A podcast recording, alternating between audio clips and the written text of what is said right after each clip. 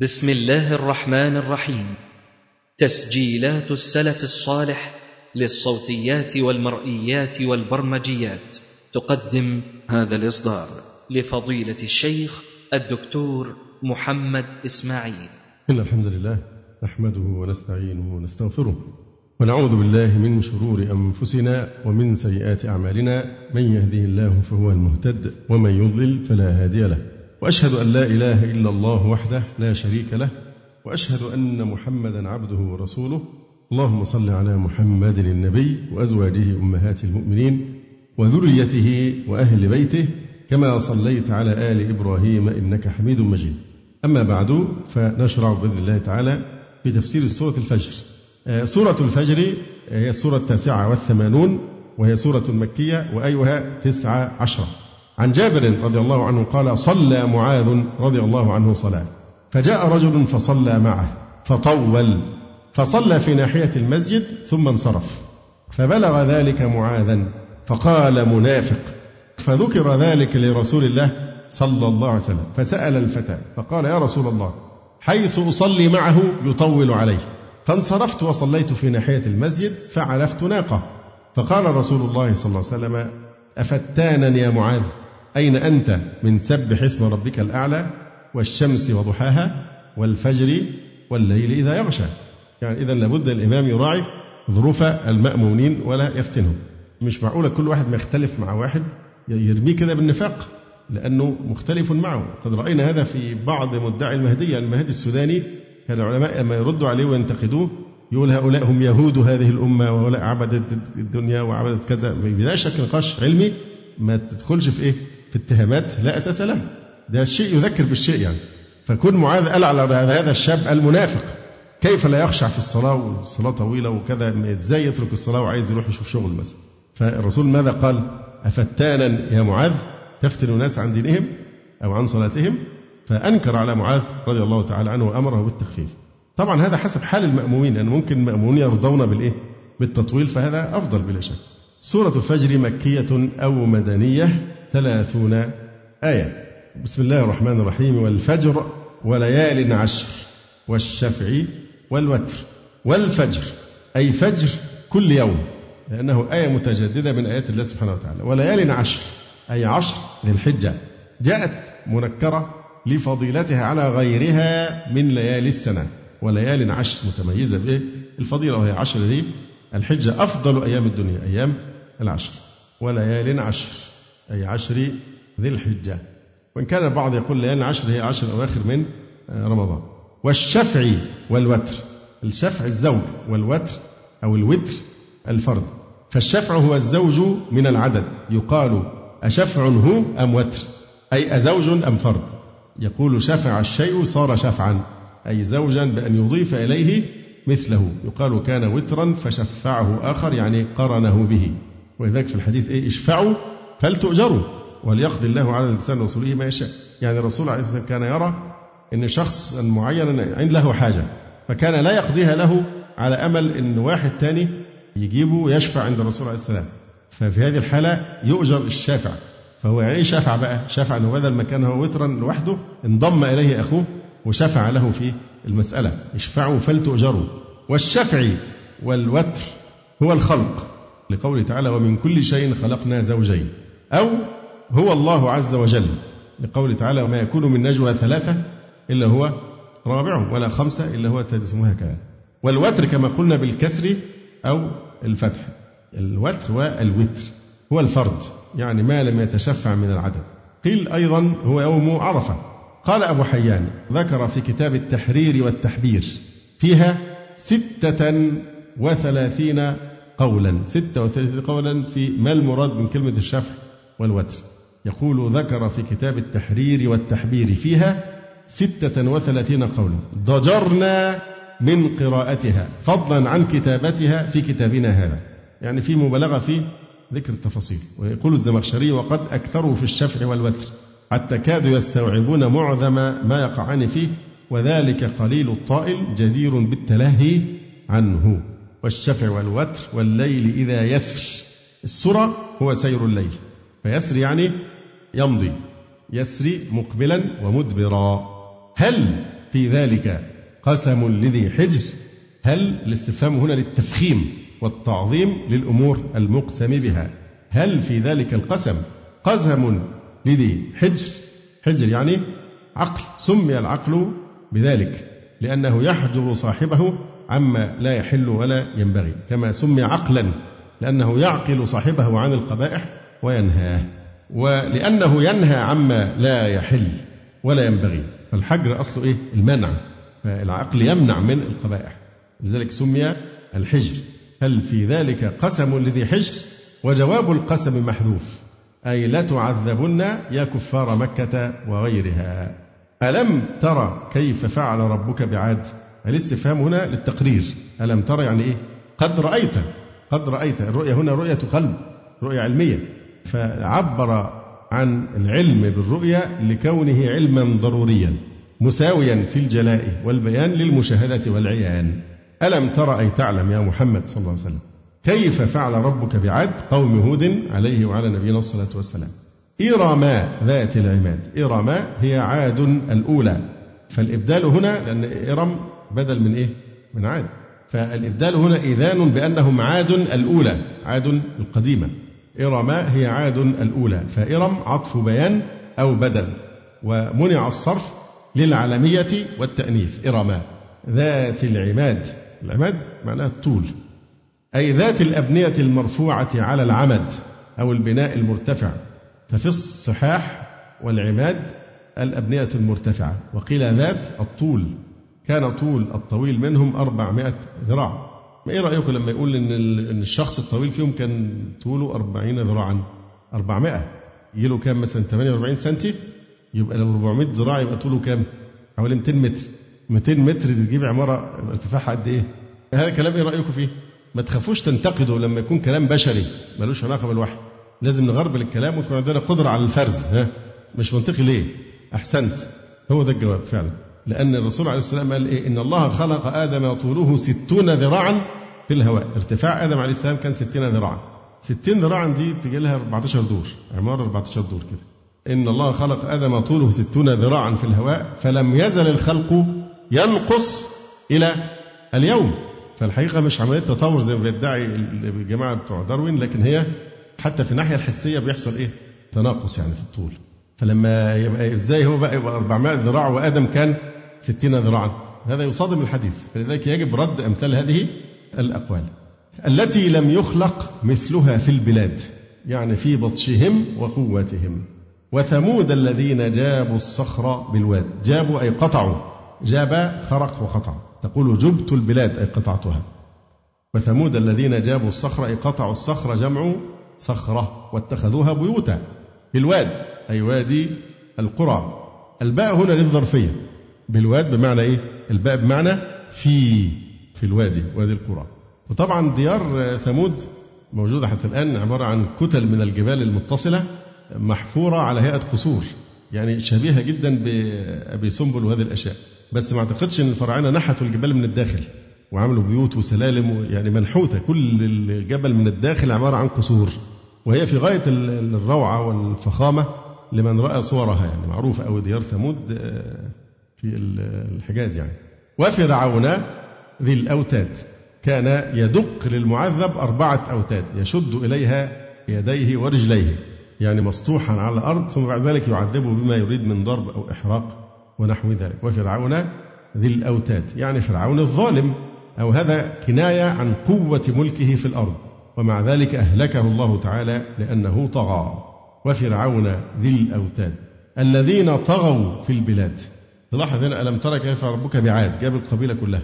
بعاد. إرم ذات العماد التي لم يخلق مثلها وثمود القبيلة كلها. الذين جابوا الصخر بالواد ففرعون جاب إيه؟ فرعون وحده. حتى يوم ما يذكر معاه أتباعه يقول وفرعون وجنوده. إن فرعون همنا وجنودهما. على سبيل الإيه؟ التبعية. لأن القدماء المصريين اختصوا بعبادة الملوك. والذوبان في كيان الطاغية. اذهب إلى فرعون إنه طغى. فليست مفخرة أن إحنا نفخر بالأهرامات وبحضارة الفراعنة هي الحقيقة إهانة أكثر منها مفخرة لأن رمز الذل والتسخير يعني كل بناء الأهرامات ده وجر الصخر من الجنوب جرانيت وهذه الأشياء كل ده كانت تستقر فيه جثة الملك. كي تستقر في جثة الملك يعني. حضارة الفراعنة دي حضارة ما تشرفش قوي لأنها وثنية أو ما تشرفش خالص طبعا. وثنية وحجار أرض أحجار وبعدين عندهم شيء موجع جدا وهو أن العلم عندهم كان سريا.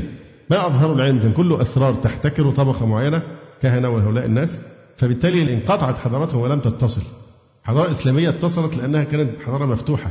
تثري الناس ولا تحرم أي أحد من البشر بالانتفاع بهذه العلوم. ومن ثم استفاد الغربيون وبنوا كل حضاراتهم الحديثة على الأسس الإسلامية وسرقوها طبعا في بعض الأوقات.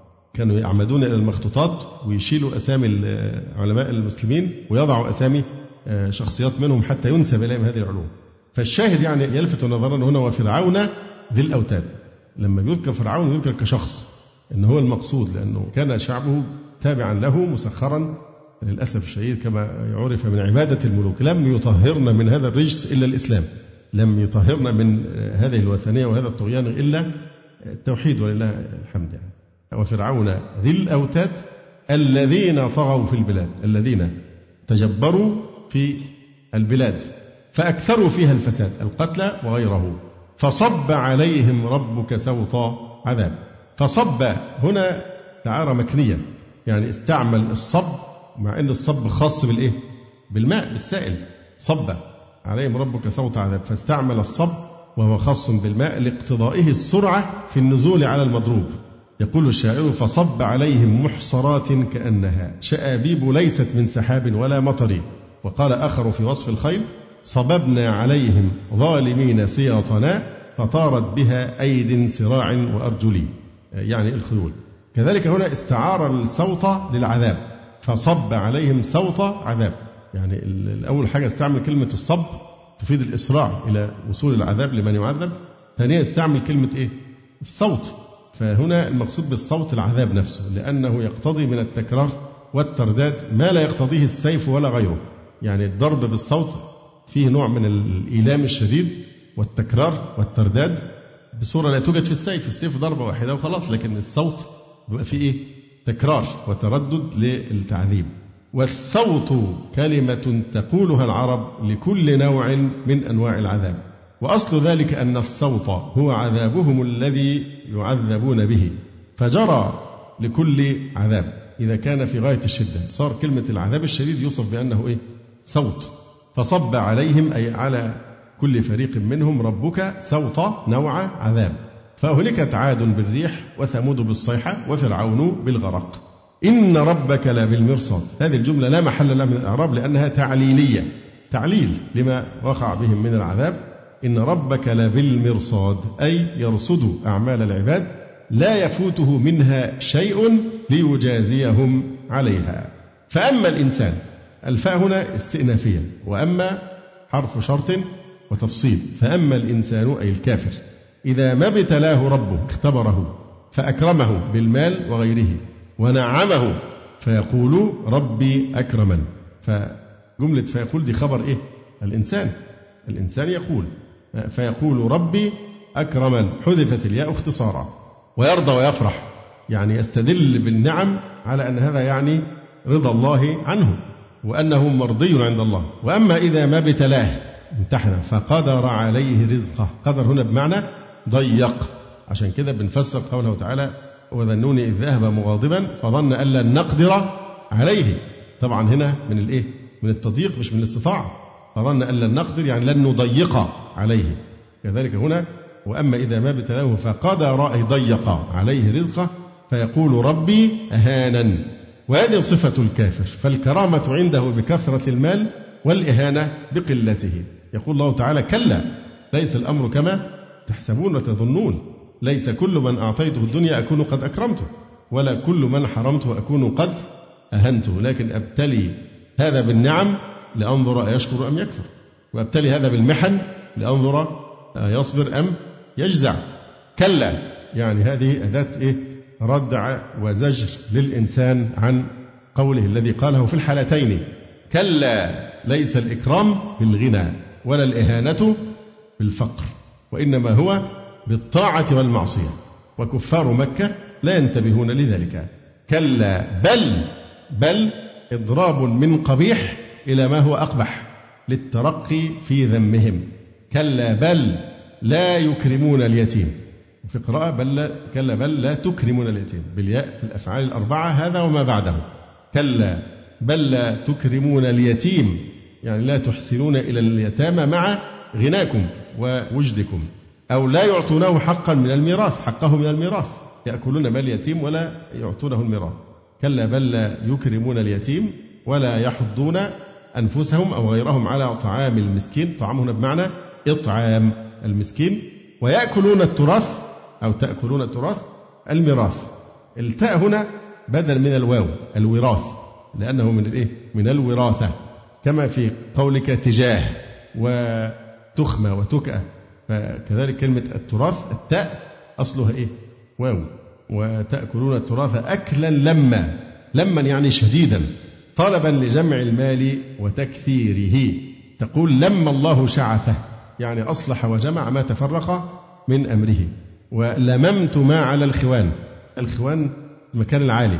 يعني زي السفرة اللي بيأكل عليها دلوقتي سواء عالية أو منخفضة شيء مرتفع على اسم الخوان. الرسول ما أكل على إخوان قط إنما كان يأكل تواضعا على الأرض صلى الله عليه وسلم. تقول لممت ما على الخوان. يعني إذا أكلت جميع ما عليه بأسره. أكل كل الطعام الموجود على الخوان تقول لممت. لممت يعني إيه؟ أكلت أو جمعت.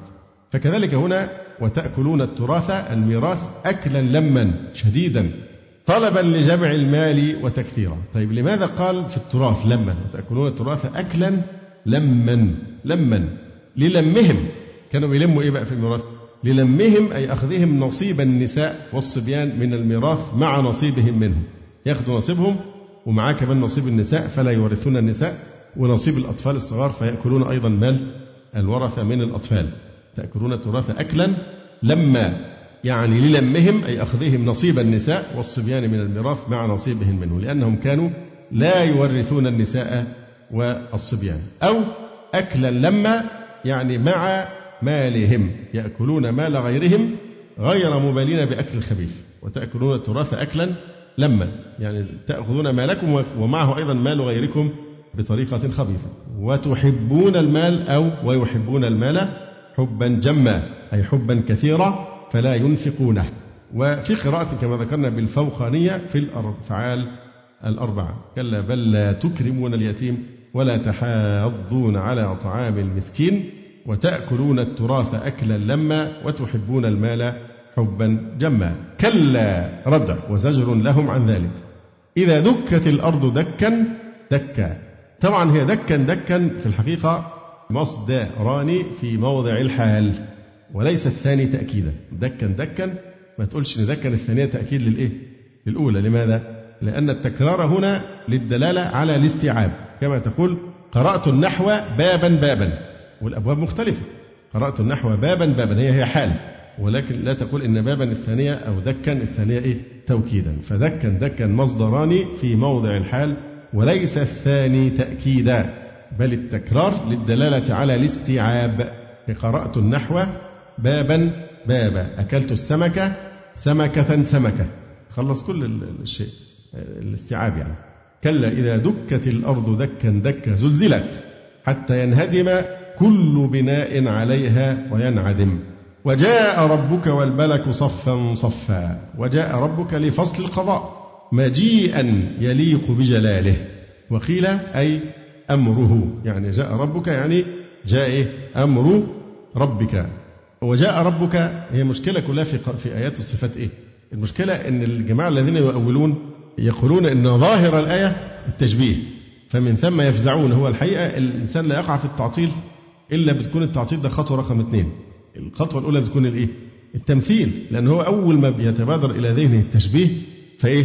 يفزع من التشبيه فيفر إلى التعطيل كي ينزه الله سبحانه وتعالى السلف لهم منحا مخالف تماما لهذا يعني إحنا بنقول ظاهر الصفات هو ما يليق بالله عز وجل من البداية لأن كلمة ظاهر إيه معنى الظاهر؟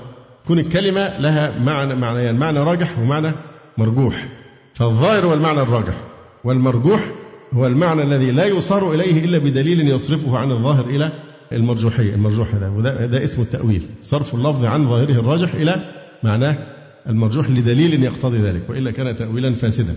فدي المشكلة بين السلف والخلف إن الخلف يسمعون آيات الصفات أي آية فيها صفة؟ الرحمن عرش استوى آه، لما خلقت بيدي إلى آخره فيفهمها على أن الظاهر هو ما لا يليق بالله سبحانه وتعالى. فبالتالي يقع في الإيه؟ في التأويل ونفي الصفات وتعطيلها السلف عندهم الظاهر هو أنها ما دامت نسبت إلى الله فهي قطعا لا تشبه المخلوقين لأن الله سبحانه وتعالى ليس كمثله شيء يعني ليس كالله شيء إطلاقا. فبالتالي آه، دائما نحمله على ما يليق بجلال الله سبحانه وتعالى بدون تشبيه وبدون يعني تعطيل. فدي المسألة يعني. فمنها هذه الآية وجاء ربك والملك صفا صفا. الخلف يقولون وجاء أمر ربك. أو وجاء قضاؤه سبحانه وتعالى. يقول القاسمي وكأن الخلاف بين المذهبين لفظي إذ مبنى مذهب الخلف على أن الظاهر غير مراد. دائما السلف يقولوا فيها إيه؟ الخلف. يقولون إيه؟ الظاهر غير مراد. يعني إيه غير مراد؟ الظاهر اللي هو التشبيه. إذا سمع كلمة اليد أو النزول أو المجيء بيفهمها على أنها إيه؟ بينسبها كما يحصل مع المخلوقين. فبالتالي يفزع إلى التعطيل فرارا من هذا التشبيه. يعنون بالظاهر. ما للخلق مما يستحيل على الخالق فوجب تأويله. وأما السلف فينكرون أن معنى الظاهر منها ما للخلق بل هو ما يتبادر إلى فهم المؤمن. ده الظاهر بقى عند السلف. الظاهر ما يتبادر إلى فهم المؤمن الذي يعلم أن ذاته تعالى كما أنها لا تشبه الذوات فكذلك صفاته لا تشبه الصفات.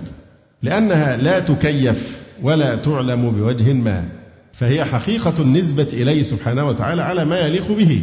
كالعلم والقدرة لا تمثيل ولا تعطيل. أنت تثبت لله صفة السمع والبصر والعلم والقدرة وكذا وتوقن بأنه اتصاف الله بها ليس كاتصاف المخلوقين. قال شيخ الإسلام ابن تيمية رحمه الله تعالى واعلم أن من المتأخرين من يقول إن مذهب السلف إقرارها على ما جاءت به مع اعتقاد أن ظاهرها غير مراد وهذا لفظ مجمل فإن قوله ظاهرها غير مراد يحتمل أنه أراد بالظاهر نعوت المخلوقين وصفات المحدثين مثل أن يراد بكون الله قبل وجه المصلي أنه مستقر في الحائط الذي يصلي إليه وإن الله معنا يعني إلى جانبنا ونحو ذلك. ده الظاهر هو التشبيه في تشبيه. فلا شك أن هذا غير مراد. هل هذا الظاهر يرد؟ لا الظاهر هو ما يليق بالله سبحانه وتعالى. ومن قال إن مذهب السلف أن هذا غير مراد فقد أصاب في المعنى أن غير مراد بالنسبة للمخلوقين. لكن أخطأ في إطلاق القول بأن هذا ظاهر الآيات والأحاديث فإن هذا المجال ليس هو الظاهر.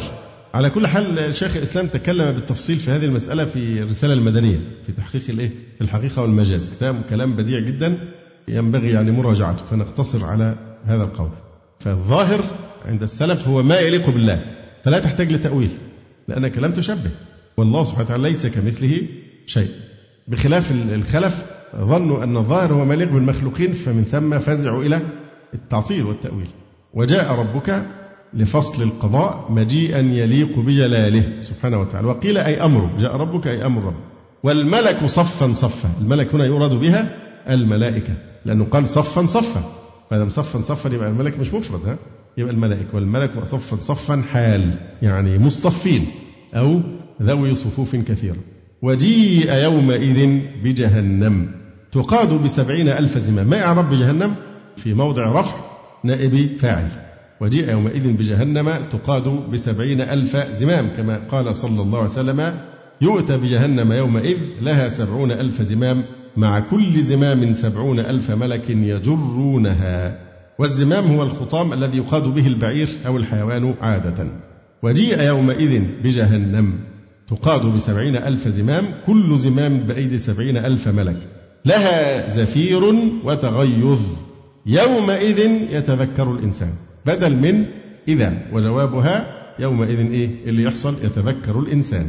أي الكافر ما فرط فيه. وأن له الذكرى. استفهام بمعنى النفي. أي لا ينفعه تذكره ذلك. وأن له الذكرى. الواو حالية. وأن اسم استفهام معناه النفي. في محل نصب ظرف مكان. فتقدير الكلام إيه بقى؟ وأن له الذكرى. طبعا لابد من تقدير مضاف هنا وإلا هيحصل إيه؟ تناف وتناقض بين يتذكر وأن له الذكر. فأن له ذكرى بينفي عنه الإيه؟ التذكر. ويتذكر بتثبت التذكر. يومئذ يتذكر الإنسان إثبات. وأن له الذكر نفي. فمن ثم يجب تقدير مضاف. فيكون تقدير الكلام إيه؟ يومئذ يتذكر الإنسان ومن أين له منفعة الذكرى؟ يعني لا ينفعه تذكره ذلك. يقول مع تذكره بقى لما يتذكر ما كان عليه في الدنيا يقول يا ليتني قدمت لحياتي. ما إعراب يقول لا هي هي بدل اشتمال من جملة إيه؟ يتذكر. أو يقول دي استئناف وقع جوابا عن سؤال نشأ منه. يعني كأنه قيل إيه؟ يومئذ يتذكر الإنسان. كأنه قيل ماذا يقول عند تذكره؟ فيكون الجواب يقول يا ليتني قدمت لحياتي. يا للتنبيه. طبعا المنادى محذوف. يا ليتني قدمت الخير والإيمان لحياتي الطيبة في الآخرة أو وقت حياتي في الدنيا. يا ليتني قدمت لحياتي فيومئذ لا يعذب عذابه أحد. التنوين عوض عن جملة تفيد ما تقدم من هول الموقف. فيومئذ لا يعذب بكسر الذال عذابه يعني كعذاب الله تعالى أحد يعني لا يكله إلى غيره. يومئذ لا يعذب عذابه أحد. عذاب الله هو الذي يعذبه ولا يكله عز وجل إلى غيره ولا يوثق وثاقه أحد ولا يعني وكذا. أيضا لا يوثق لا يوثق بكسر الثاء وثاقه أحد. وفي قراءة بفتح الذال والثاء لا يعذب عذابه أحد ولا يوثق وثاقه أحد. فضمير عذابه ووثاقه للكافر والمعنى لا يعذب أحد مثل تعذيبه ولا يوثق أحد مثل إيثاقه. الوثاق أو الوثاق هو القيد أو الحبل جمعه وثق. يقال وثق الشيء يعني قوي وثبت فهو وثيق ثابت. ثم يقول الله تبارك وتعالى للمؤمن يا أيتها النفس المطمئنة أي الآمنة وهي المؤمنة يا أيتها النفس المطمئنة أي الآمنة أي المؤمنة ارجعي إلى ربك. يقال لها عند الموت. ارجعي إلى ربك ارجعي إلى أمره وإرادته. ارجعي إلى ربك أي وعده وثوابه راضية مرضية. راضية حال. أول راضية بالثواب مرضية حال ثاني. يعني مرضية عند الله بعملك أي جامعة بين الوصفين وهما حالان. ويقال لها في القيامة فادخلي في عبادي يعني في سلك أو في جملة عباد الصالحين أو في أجسادهم وادخلي جنتي أي معهم. يقول القاسمي يا أيتها النفس المطمئنة أي الآمنة التي لا يستفزها خوف ولا حسد. طبعا هو في معنى قوله تعالى فيومئذ لا يعذب عذابه أحد ولا يوثق وثاقه أحد. قال السمين عذاب ووثاق هنا في الآية واقعان موقع تعذيب وإيثاق. والمعنى لا يعذب أحد تعذيبا مثل تعذيب الله هذا الكافر. ولا يوثق أحد إيثاقا مثل إيثاق الله إياه بالسلاسل والأغلال. ولا يوثق وثاقه أحد. فالوثاق في الآية بمعنى الإيثاق كالعطاء بمعنى الإعطاء. في مقابلة ما تقدم يشير إلى ما يقال لمن آمن وعمل صالحا. يا أيتها النفس المطمئنة الآمنة التي لا يستفزها خوف ولا حزن. وهي التي كان قلبها اطمأن بذكر الله وطاعته وخشيته من الاضطراب. ارجعي إلى ربك إلى وعده وثوابه راضية مرضية أي راضية بما أوتيت مرضية عند ربها. فادخلي في عبادي أي في زمرتهم وهم الذين لا خوف عليهم ولا هم يحزنون. وادخلي جنتي أي معهم. وهذا القول إما عند الموت أو عند البعث أو عند دخول الجنة. من غرائب المأثور هنا تأويل النفس بالروح. والرب بصاحبها. هذا التفسير بعيد جدا يعني مجرد بنذكره لكي نعرف بعده. يا أيتها النفس المطمئنة قالوا إن المراد بأن النفس هنا الروح. ارجعي إلى ربك ربك يعني صاحبك جسد صاحبك. ربك هنا إيه؟ قال ارجع إلى ربك فاسأله ما بال النسوة إنه ربي أحسن مثواي. على العزيز يعني. فكذلك هنا ارجع إلى ربك رب النفس يعني إيه؟ صاحبها اللي هو الجسد يعني. الروح ارجع إلى الجسد إلى ربك. ارجع إلى جسد صاحبك إذانا بأن الأرواح المطمئنة ترد يوم القيامة في الأجساد وأن لها مقرا قبل تعلقها بالبدن في عالم الملكوت. والمسألة من الغوامض بل من الغيوب وبمعرفة نظائر التنزيل يظهر بعد هذا التأويل. يا أيتها أول ما يتبادر الذهن هو إيه؟ إلى ربك سبحانه وتعالى إلى ثوابه عز وجل. يا أيتها النفس المطمئنة ارجعي إلى ربك راضية مرضية فادخلي في عبادي وادخلي جنتي. أقول قولي هذا واستغفر الله لي ولكم. سبحانك اللهم ربنا وبحمدك. أشهد أن لا إله إلا أنت. أستغفرك وأتوب إليك. جزى الله فضيلة الشيخ خير الجزاء. ونسأل الله جل وعلا أن يرفع مكانة الشيخ في المهديين وأن يجعله علما من أعلام الهدى والدين. ولا تنسونا وتنسوا الشيخ من دعوة صادقة بظهر الغيب. وتقبلوا تحيات إخوانكم في تسجيلات السلف الصالح بالإسكندرية. هاتف رقم صفر ثلاثة فاصل أربعة تسعة أربعة سبعة ستة خمسة اثنان. والتليفون محمول صفر عشرة واحد ستة أربعة واحد تسعة ثمانية صفر. والسلام عليكم ورحمة الله وبركاته.